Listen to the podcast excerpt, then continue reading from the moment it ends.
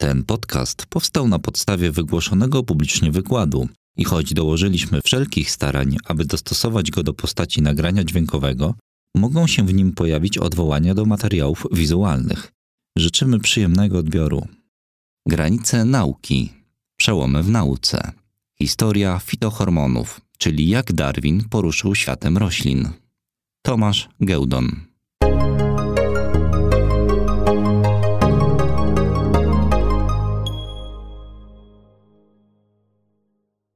Witam szanownych Państwa, y, lordowie, dziadki, witam. Y, więc y, zostałem zaproszony, żeby wygłosić wykład na temat, który sobie wymyślę i jednocześnie, żeby to był wykład historyczny. Więc uznałem, że jak wykład historyczny jest i tak z założenia dosyć nudny, więc wykład historyczny o roślinach będzie osiągnięciem pewnego tutaj dna, od którego będzie można się odbijać, tak? Więc cały początek związany z fitohormonami. Zaczął się od Karola Darwina i nie jest to nieporozumienie, gdyż Karol Darwin jest znany nie tylko jako autor teorii o kształtowaniu się gatunków, ale był, uważam osobiście, prywatnie, jednym z najbardziej wybitnych badaczy w dziejach ludzkości, gdyż y, jego cała wyprawa y, pięcioletnia okrętem Beagle jako turysty naturalisty, przyrodnika, zaowocowała nawet do dziś nie do końca rozumianymi teoriami, a przecież minęło już tyle, tyle czasu.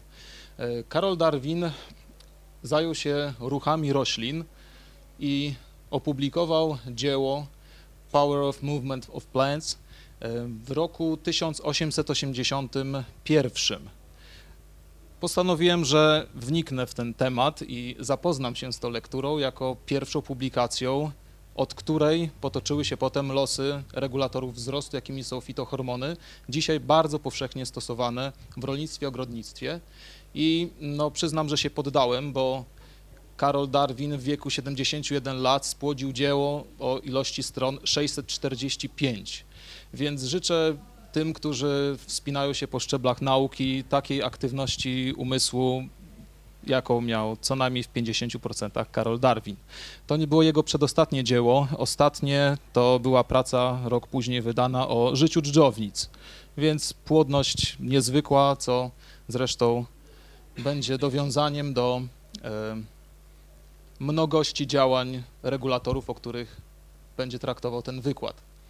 E, ruchy roślin raczej są bagatelizowane. Fakt, że koniec XIX wieku był początkiem zwrócenia uwagi na rośliny, no to sugeruje, że jest to dosyć późno. Przecież ludzie badali swoje otoczenie, badali materię nieożywioną, badali ożywioną, różnego rodzaju próbowali czarowania nad istotami przedmiotów indukującymi wpływ na naszą rzeczywistość przecież od stuleci.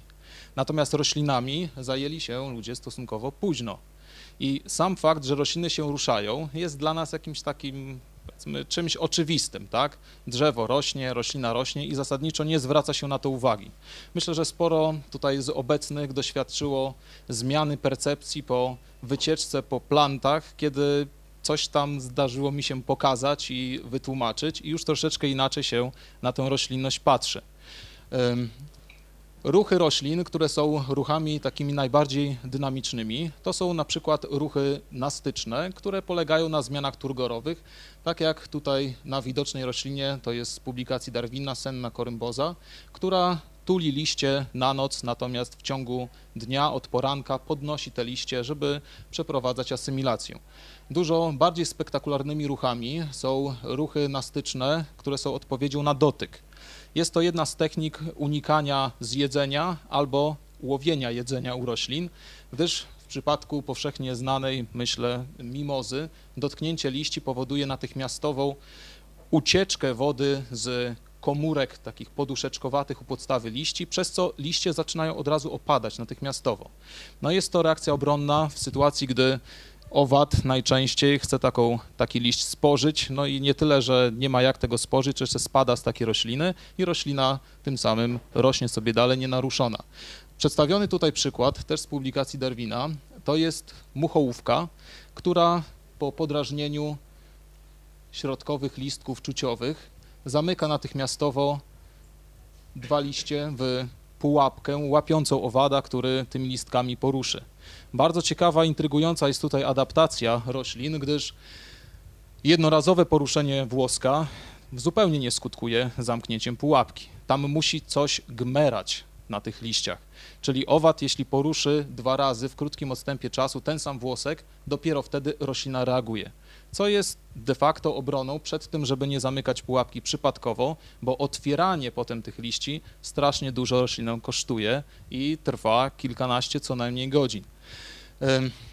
Jeśli będą Państwo kiedyś w supermarkecie takim jak jakiś supermarket, nie chcę reklamować, e, bardzo często muchołówki są do kupienia jako rośliny doniczkowe i z reguły wszystkie mają pozamykane pułapki, bo każdy, kto przechodzi, zobaczy otwarto, to od razu palcem rusza. Jednak publikacja Darwina, wbrew moim oczekiwaniom, jak usłyszałem o tym, wcale nie była bogata w różnego rodzaju komiksy, jak to rośliny nie wiem, napadają na kogoś, chowają się przed czymś, czy robią jakieś inne niesamowite rzeczy. Książka była pełna takich rysuneczków, które były no, dla mnie na początku zupełnie niezrozumiałe, ale zagadka się wyjaśniła po małym wczytaniu się. Mianowicie Darwin był świadomy tego, że rośliny się ruszają, ale że się ruszają nie tyle patrząc na czubek drzewa jednego roku, za dwa miesiące, jak popatrzy na ten sam czubek w odniesieniu na przykład do linii okien budynku, że ten czubek będzie wyżej. To nie jest, to jest oczywiste. Natomiast Darwin zwrócił swoją uwagę na to, że jednak rośliny ruszają się dynamicznie cały czas, non-stop, nawet na naszych oczach. I te rysuneczki są owocem bardzo prostego działania eksperymentalnego, mianowicie do czubka rośliny za pomocą kleju przyczepiał igłę na końcu z naniesioną kuleczką laku i u podstawy wbijał na stałe przy roślinie kartkę białego papieru. Następnie umieszczał na takim stabilnym dosyć statywie szklaną płytkę, na której stawiał pierwszy punkt startowy, tak żeby oś patrzenia przechodziła przez, znaczy punkt startowy pokrywał się z czubkiem szpilki i z czubkiem, znaczy przepraszam, środkiem punktowym białej kartki. I następnie obserwując roślinę, odnotowywał co jakiś tam czas godzinowy, co notował na. O, akurat tutaj nie ma, ale na, na niektórych takich trasach śledzonych są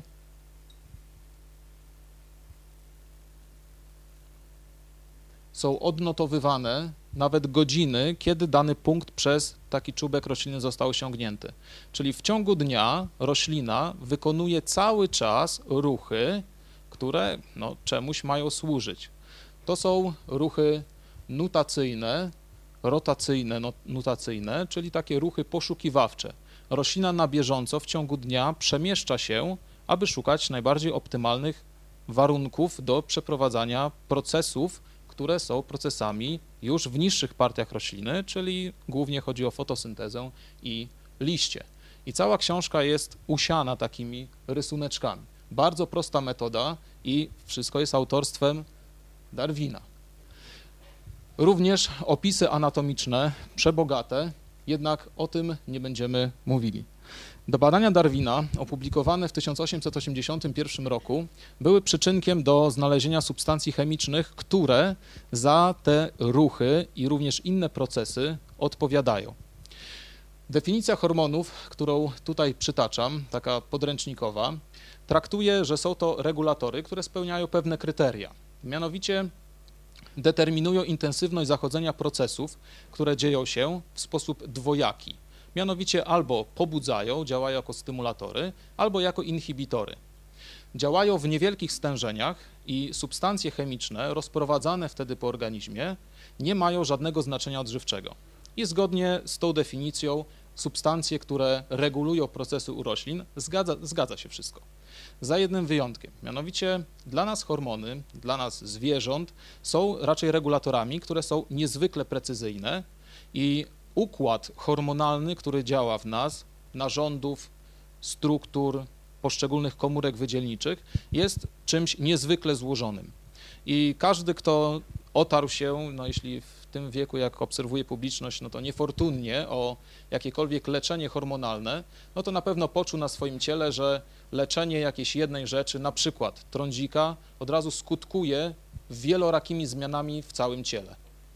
Natomiast w przypadku substancji wzrostowych u roślin, te substancje chemiczne nie są tak specyficzne, jak byśmy tego oczekiwali, nazywając to hormonem w kontekście zwierząt.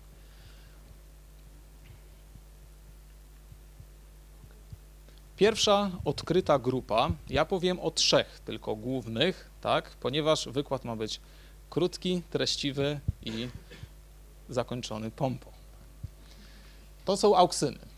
Eksperyment Darwina, który był takim no, modelowym, dzisiaj byśmy powiedzieli, że szkolnym eksperymentem, był eksperymentem na koleoptylach mózgi.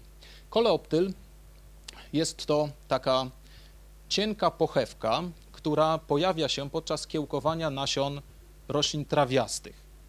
Nasiono kiełkując, pojawia się kiełek, posiada taką małą pochewkę, która na początkowym okresie rośnie razem z młodziutkim pędem, a następnie jest rozrywana podczas coraz to większego przyrostu i obumiera.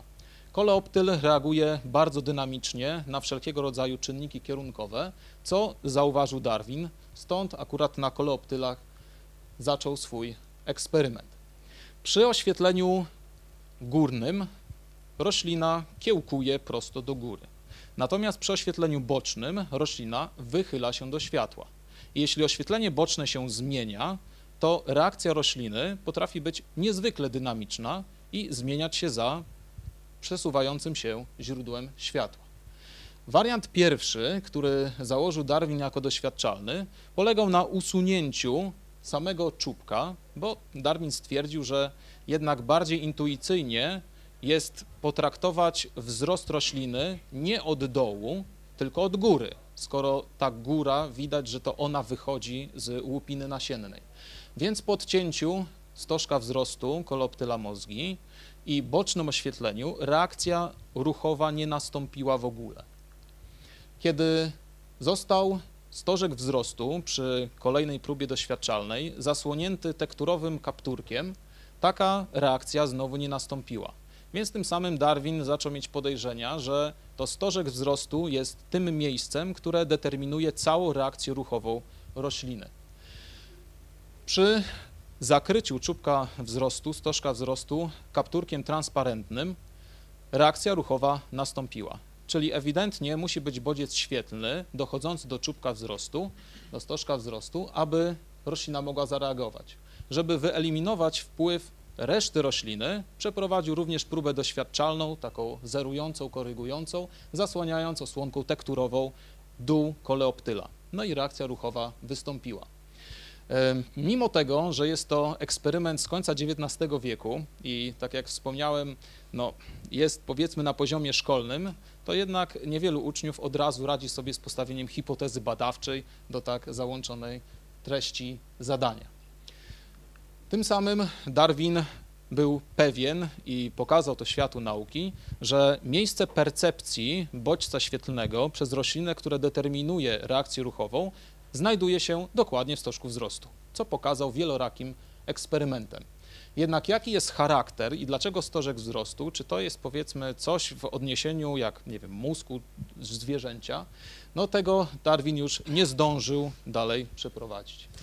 Kolejnym panem, który pociągnął doświadczenia Darwina daleko w przód, był Peter Boysen Jensen, Duńczyk, który w 1913 roku kontynuował eksperyment Darwina na koleoptylach mózgi. Skoro zostało udowodnione, że to stożek wzrostu, to teraz Jensen zadał sobie pytanie, czy ma charakter jakiś transferowy ta reakcja, która wiąże się z percepcją bodźca kierunkowego. Założył pierwszy wariant, który polegał na odcięciu stożka wzrostu i wstawieniu pomiędzy stożek wzrostu a resztę koleoptyla bloczka agarowego. Agar jest to substancja, która większości z Państwa jest znana. Jest to substancja żelująca, która jest pozyskiwana z, z krasnorostów roślin pierwotnie wodnych, bardzo prymitywnych, które plasują się w niszy ekologicznej mórz na poziomie producentów, czyli organizmów określanych jako glony. Krasnorosty są masowo pozyskiwane i są wręcz takie potężne hodowle, gdyż jest to substancja ciesząca się niezwykłym wzięciem. Agar bardzo łatwo żeluje już w niższych temperaturach. W temperaturach bliskich wrzenia jest w pełni płynny. Dodatkowo świetnie się rozpuszcza pod wpływem roztworu soli, a jednocześnie bardzo łatwo ulega sterylizacji bez zmiany swoich właściwości fizycznych. Bazuje głównie na cukrze galaktozie, który jest stosunkowo trudno rozkładalny, a przez swoje właściwości mechaniczne i fizyczne jest doskonałą podstawą do wszelkich hodowli laboratoryjnych materiału bakteryjnego, materiału grzybowego i również stosowany też szeroko w różnego rodzaju technikach związanych z inżynierią genetyczną. Agar na pewno Państwo znacie spożywczo, ponieważ ptasie mleczko, które jest takim powiedzmy produktem polskim na świat, jakoś za granicą coś takiego jak ptasie mleczko nie powstało, jest właśnie niczym innym jak pianką agarową z aromatem waniliowym obtoczonym czekoladą. Czyli można się chwalić, że w Polsce mamy takie rarytasy jak glony w czekoladzie, chociaż to jednak no, nie nasze glony i nie nasze krasnorosty. Tak? Wstawienie bloczka agarowego jest wstawieniem izolacji, która jest tylko izolacją pozorną, ponieważ agar jest doskonale przepuszczalny. Reakcja ruchowa, która nastąpiła, zatem rzuciła podejrzenie, że jednak stożek wzrostu wytwarza jakieś związki i dopiero ich transfer w dół rośliny indukuje proces ruchowy. Żeby wyeliminować przypadkowość, założył drugi wariant w kontrze, mianowicie pomiędzy odcięty stożek wzrostu a resztą koloptyla wsunął płytkę z miki. Mika jest mm, skałką, minerałem z grupy krzemianów, która ma jednoskośną krystalizację. Czyli można mikę bardzo łatwo z scyzorykiem tylko dotknąć, łuszczy się na takie cieniutkie płatki, jest neutralna, a całkowicie nieprzepuszczalna. I też kiedyś była powszechnie stosowana w wszelkiego rodzaju badaniach laboratoryjnych. Wstawienie płytki z miki było jednoznaczne z tym, że jeśli jest transfer związków, to mika go zatrzyma, co potwierdził eksperyment i reakcja ruchowa u roślin nie nastąpiła. Jednak na tym badania Jensen skończył i to, co dało wtedy jakoś tam dalszą drogę do poszukiwań, były to prace Arpada Pala. Jak Państwo myślą, jakiej narodowości? Tak jest, węgierskiej, czyli e, zaraz Państwo też się zorientują, że de facto cała praca nad fitohormonami raczej omijała Polskę. Tak, nasi sąsiedzi całkiem nieźle się spisywali, natomiast u nas niestety nic nie poszło do przodu. Bardzo prosty eksperyment, odcięcie stożka wzrostu i nakładanie go z powrotem na koleoptyl, ale asymetrycznie, no jednoznacznie potwierdzało, że coś tam się z tego koleoptyla wysącza, co powoduje intensywniejszy wzrost strony indukowanej jakąś tam substancją.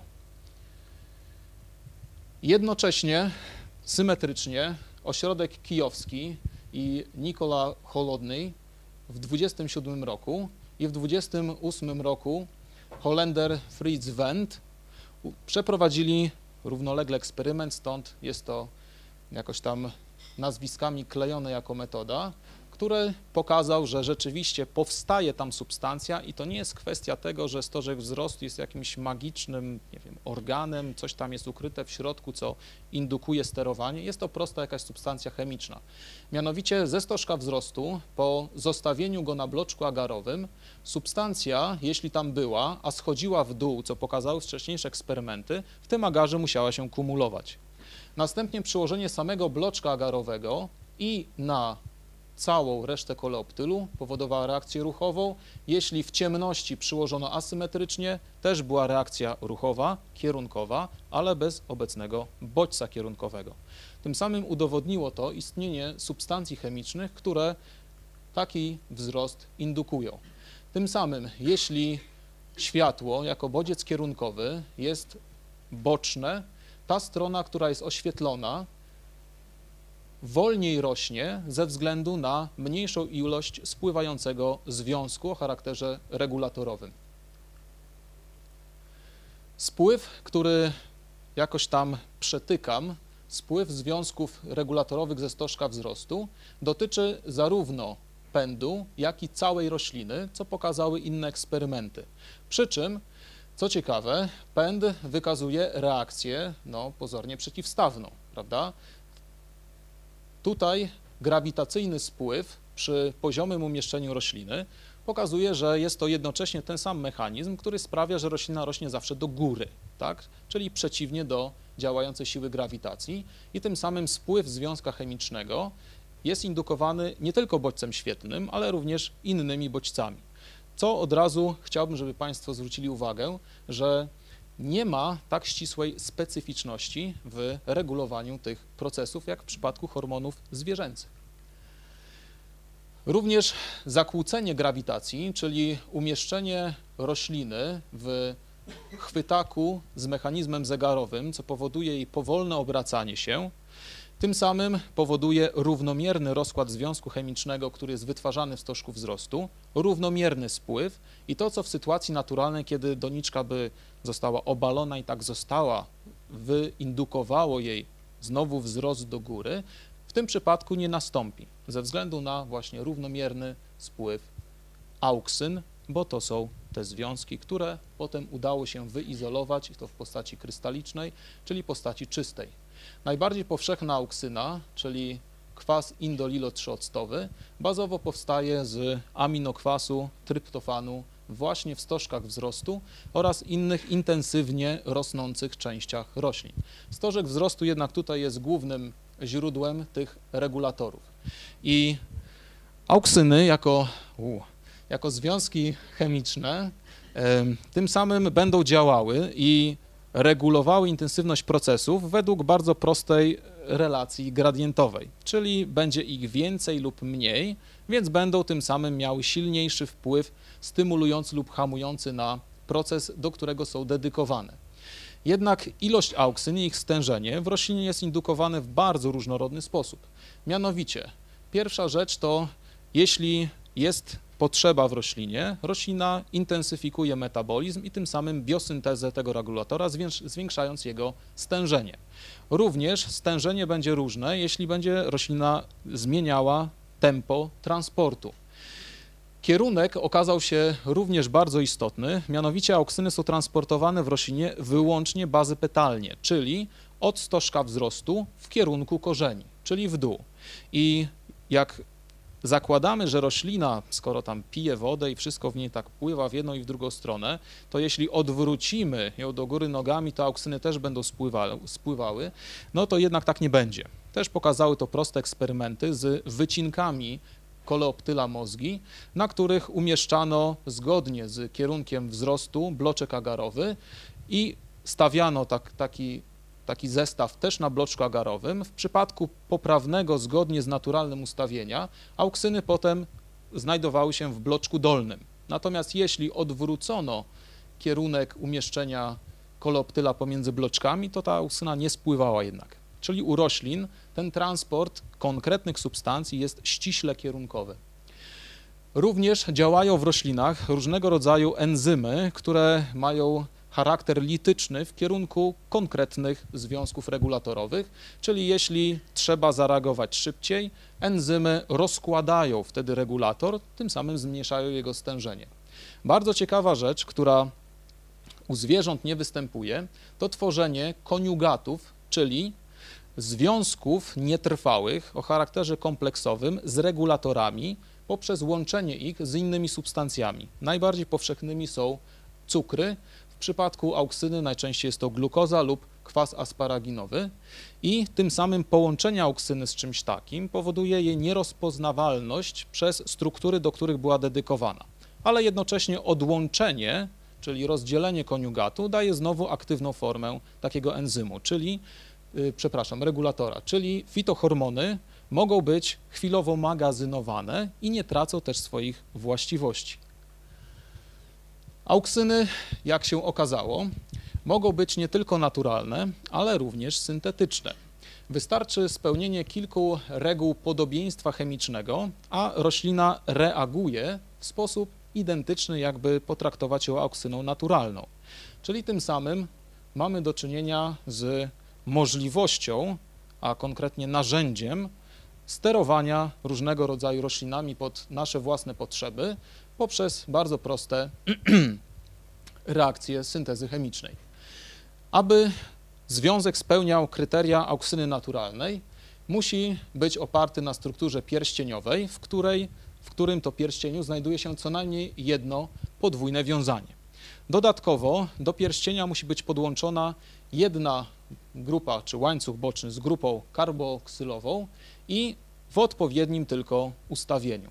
I będzie to auksyną.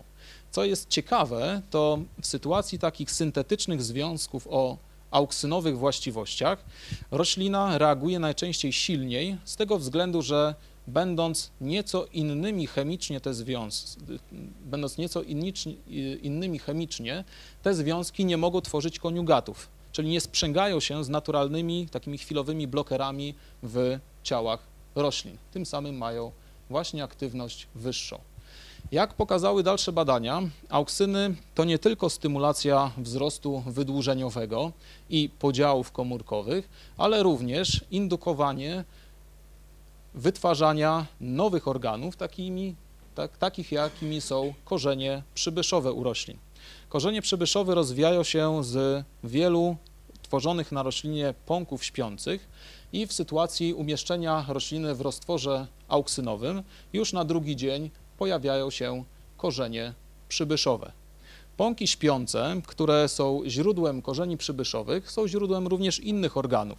I ta ten związek auksyn z światłem też może, niektórzy z Państwa zwrócili uwagę, ale jest bardzo dobrze widoczny podczas po prostu oglądania przyrody.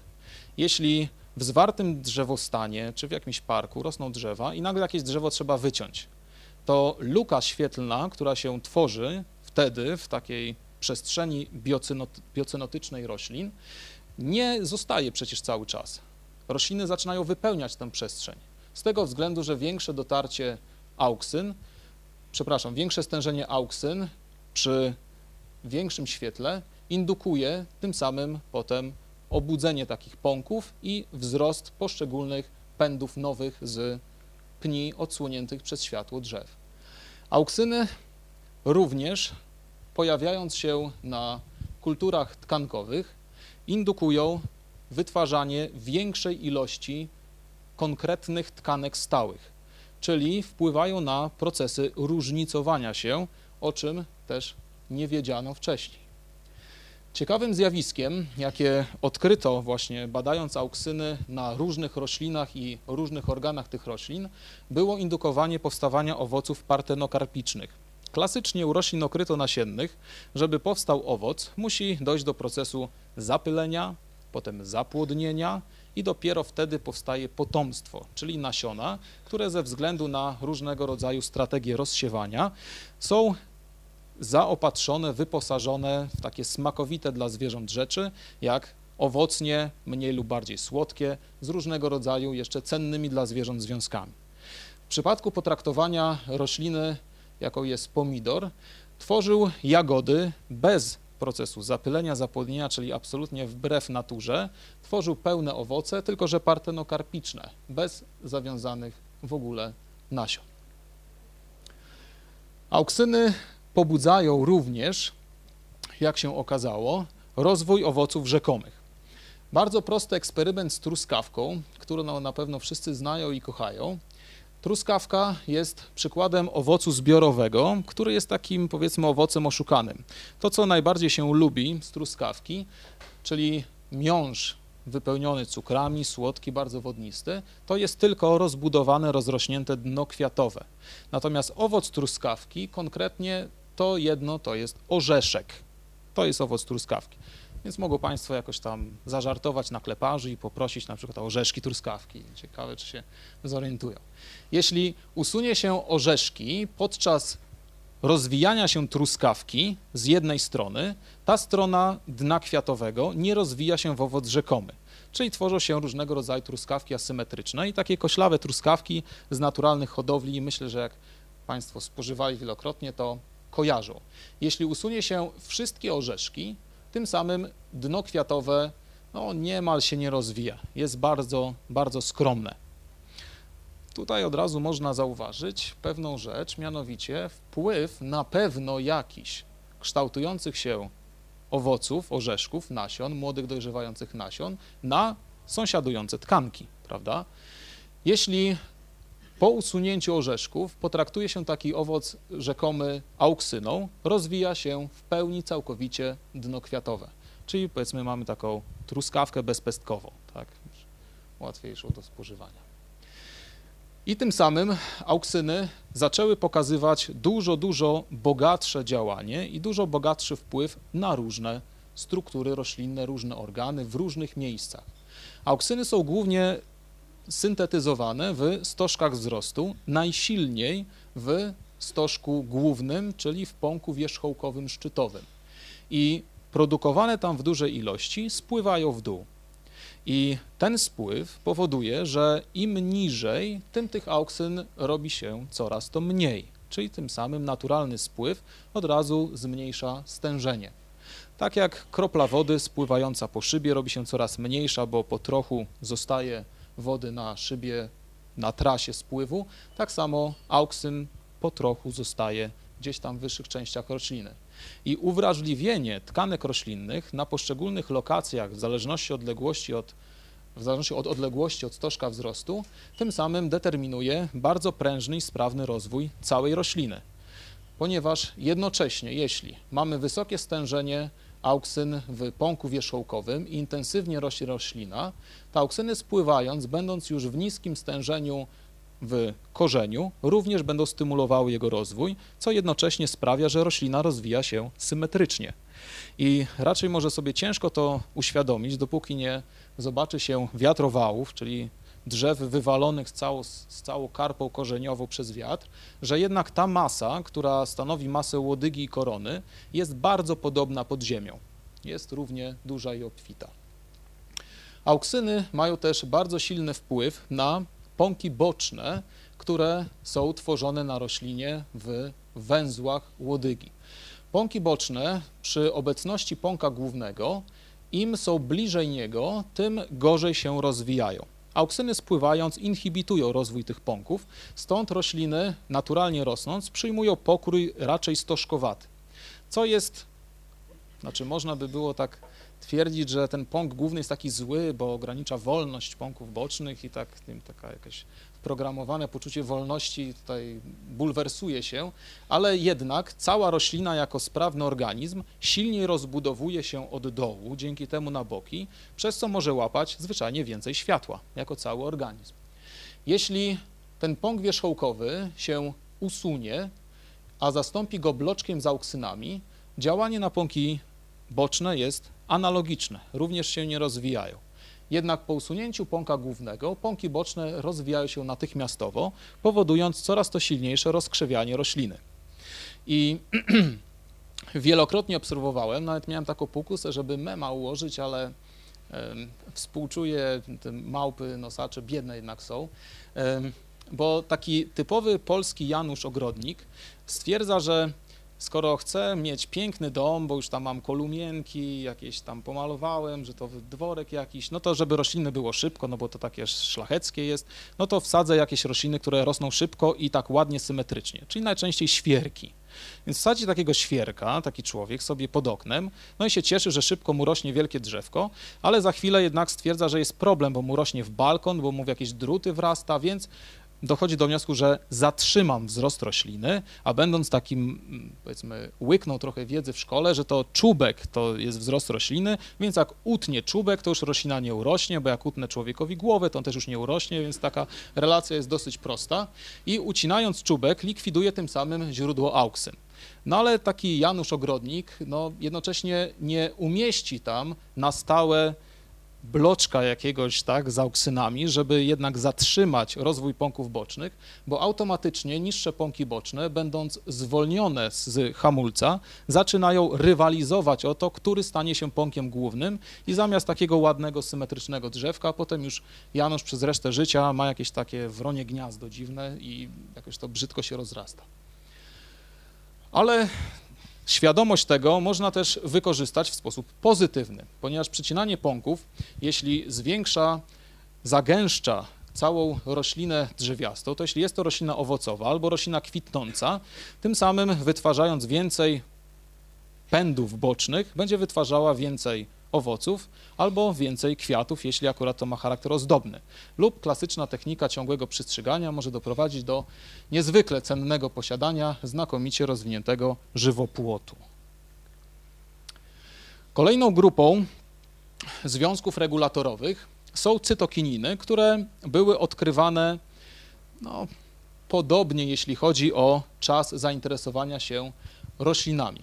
Pierwsze takie prace były pracami Gottlieba Haberlanda, które pokazały, że jednak procesy podziałowe mogą być wyindukowane już w tkance zróżnicowanej. U roślin jest tak, że jak powstają komórki potomne, które są komórkami o charakterze embrionalnym, to poprzez różnego rodzaju regulację ekspresji genów dochodzi do stopniowego kondensowania się odpowiednich części genomu takiej komórki roślinnej i tym samym komórka wchodzi w proces różnicowania się, stając się komórką tkanki. Taka komórka tkanki potem już taką komórką najczęściej zostaje i pełni swoją funkcję aż do momentu śmierci. Jednak, jak zauważył Haberland, na miękiszu wynicjowanym z bulwy ziemniaka, jeśli położy się fragment jakiejś tkanki przewodzącej, niewielki, dochodzi do wyindukowania podziałów komórkowych, czyli komórki zróżnicowane, komórki spichrzowe, miękiszowe zaczynają znowu mieć embrionalny charakter. Czyli można powiedzieć, że w takim swoistym wymiarze roślinnym zmartwychwstają. Tak, znowu stają się młode i, i pełne życia. W roku, w którym utworzyli się The Quarrymen, nie wiem czy poznajecie, tego pana, tego pana może, tego pana, poznaje? Tak, tak. W roku 57 taki prototyp Beatlesów tak, został założony.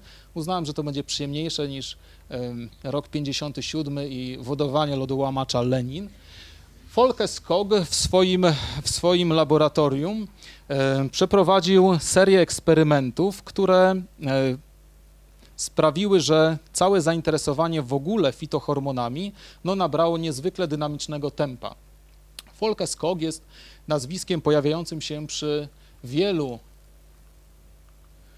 przy wielu e, eksperymentach z zakresu właśnie dynamiki wzrostu, jednak podejrzewam, że to raczej było tak, że on był szefem, ktoś tam coś wymyślał, a on potem był główny jako szef wpisywany do artykułów, co jest taką procedurą chyba nieśmiertelną. Mianowicie pracował on nad pozyskanymi tkankami miękiszowymi z rdzenia miękiszowego łodygi tytoniu. I stymulacja auksynami miękiszu no, nie dawała specjalnie efektów kojarzenie takiej, takiego płynu auksynowego razem z wyciągami, niektórymi, które były testowane na takim eksplantacie, a głównie były to wyciągi z drożdży, skutkowały tym, że jednak tam zaczynało się coś dziać podziałowo. E, z tym, że były no, poważne problemy i ostatecznie nie udało się wyekstrahować substancji z tych wyciągów, które byłyby substancjami potwierdzonymi czynnymi. Jednak takie badania wprowadzające, chemiczne, e, pokazały, że ten wyciąg ma bardzo silny purynowy charakter. Puryny to są e, jedne z dwóch zasad, które wchodzą w skład DNA i są to zasady adenina oraz guanina. Więc przeprowadzono taki, a słuchajcie, spróbujmy.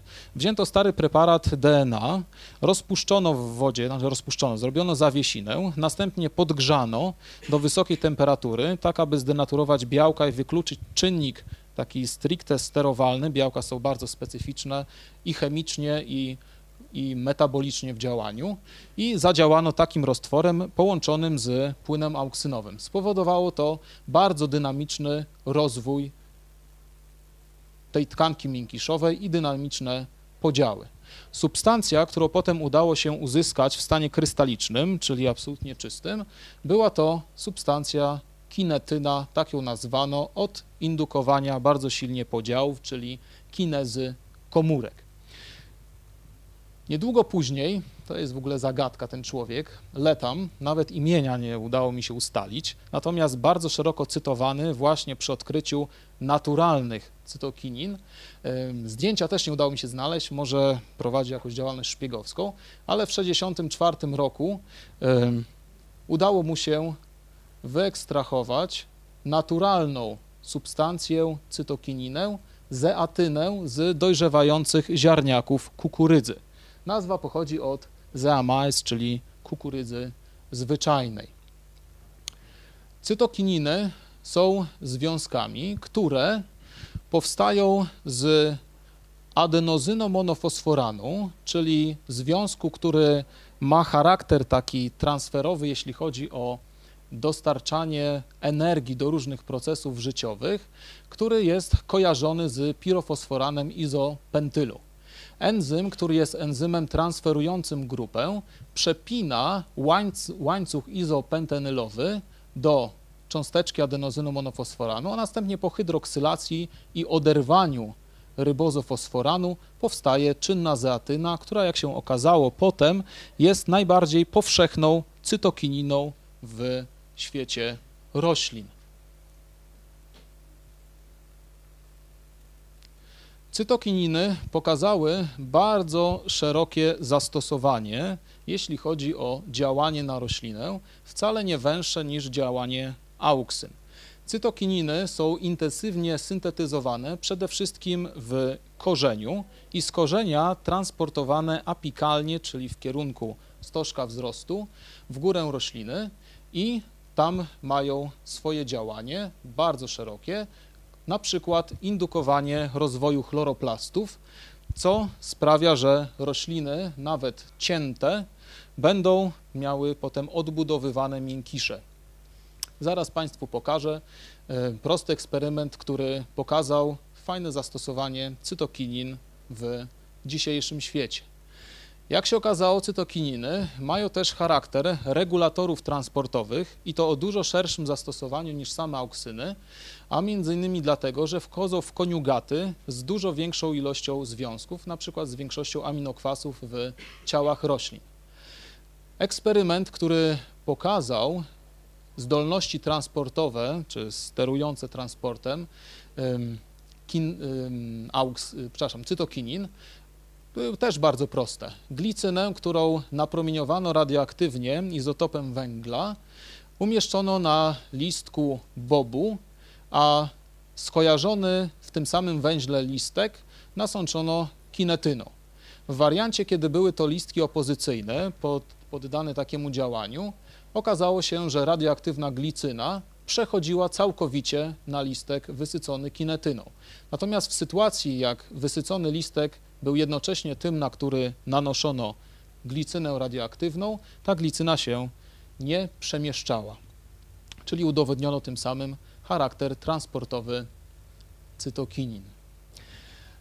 Cytokininy w przypadku roślin ciętych, liści ciętych, było takie doświadczenie pierwsze na liściach kalarepy, pokazały, że blokują procesy starzenia się roślin, blokują procesy chlorozy, czyli rozpadu chlorofilu, wręcz przywracając roślinie lepszy stan. Tym samym okazało się, że zastosowanie gospodarcze cytokinin no, będzie znakomite. Nie wiem, ja się jakoś tam wcześniej nie zastanawiałem, ale rzeczywiście jak idziemy po sałatę do sklepu, no to ta sałata tam leży, nawet czasem rozpoznajemy główkę sałaty idąc tam trzeci, czwarty, piąty raz, tak, bo na przykład jakaś taka, zwróci naszą uwagę akurat swoim urokiem nie narzucającym się pewnie raczej i taka sałata jest cały czas zielona. Ale jak kupimy tę sałatę i potem trzymamy u siebie, to raczej ta sałata się bardzo szybko starzeje czyli więdnie, coś. Generalnie się kupuje sałatę bezpośrednio przed zrobieniem jakiejś tam surówki. Tak samo z kwiatami ciętymi w, kwiata, w kwiaciarni, no kwiaty tam stoją cały czas, no przecież nie ma codziennie rano dostaw do kwiaciarni. A jednak jak się kupi kwiaty, to ten bukiet raczej szybko obumiera.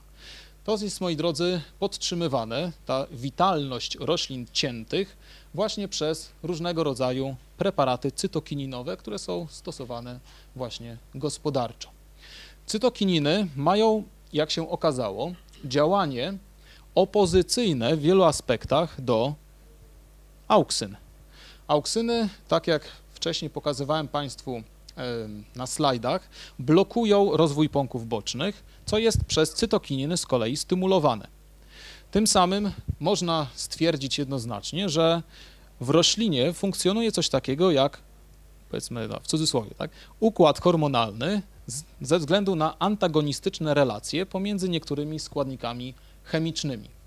I bardzo ciekawe eksperymenty zostały przeprowadzone na tkance kalusowej, która jest tkanką przyranną, tworzoną z tkanek stałych, zróżnicowanych w roślinie w chwili silnego stresu.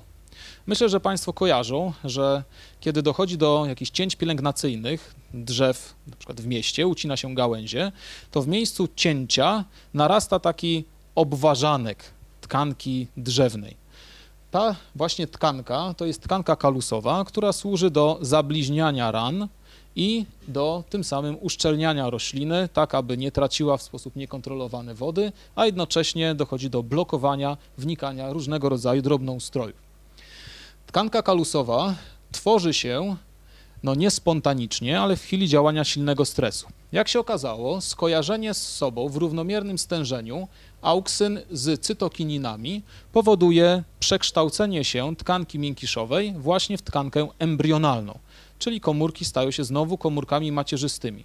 Super by było, żeby takie łatwe i oczywiste procesy były na komórkach zwierzęcych. No to niestety jest dużo bardziej złożone. Taka tkanka embrionalna następnie podawana różnego, rodzajowi, bal, różnego rodzaju balansowi stężeń cytokinin a auksyn pokazuje, że wpływa to znacząco na proces różnicowania się organów u roślin. Jeśli stężenie auksyn dominuje nad cytokininami, wtedy wytwarzają się z różnym tempem i z różną miąższością korzenie z takiej pulpy komórkowej. Natomiast w sytuacji przeciwstawnej tworzą się z takiego z takiej pulpy, z takiego eksplantatu tworzą się pędy. Czyli tym samym, w zależności od relacji stężeń, jest regulowany w roślinach cały proces organogenezy. Ostatnią grupą fitohormonów, jedną z, pierwszą, z pierwszych odkrytych, tak naprawdę to w latach dwudziestych, natomiast pozostałe później, były gibereliny. Prace, które prowadził Kurosawa, to nie ten, co w wolnym czasie robił filmy, inny pan, w roku 26 opublikował bardzo ciekawą pracę, która niestety, ale raczej, znaczy rozeszła się echem, ale tylko, tylko w Japonii, ze względu na bardzo silną izolację tamtego kraju, szczególnie potem przez sytuację wojenną. Dopiero w latach 50. doszło do wymiany informacji pomiędzy naukowcami i tym samym nauka mogła się rozwijać dynamiczniej. My, żyjący dzisiaj w czasach internetu, naprawdę nie doceniamy, jak duże jest to dobro, jeśli chodzi o rozwój nauki i dostępność do wiedzy i swobodny dostęp do placówek badawczych na całym świecie. Kurosawa badał e, chorobę ryżu, która jest chorobą nazywaną w tamtych rejonach jako bakanae, czyli szalony ryż. Choroba jest powodu, no to, to, jest właśnie ten ryż. O, to jest ten szalony, a to jest ten taki normalny, tak? A tu trochę szalony. Oszaleję chwilę później. Jest to choroba, która jest powodowana przez grzyba Giberella fujikuri, który w pierwszych etapach zarażenia powoduje niezwykle dynamiczny wzrost wydłużeniowy sadzonek ryżu, które dominują nad pozostałymi i to tempo wzrostu jest nawet o 50% większe niż takiego normalnego ryżu.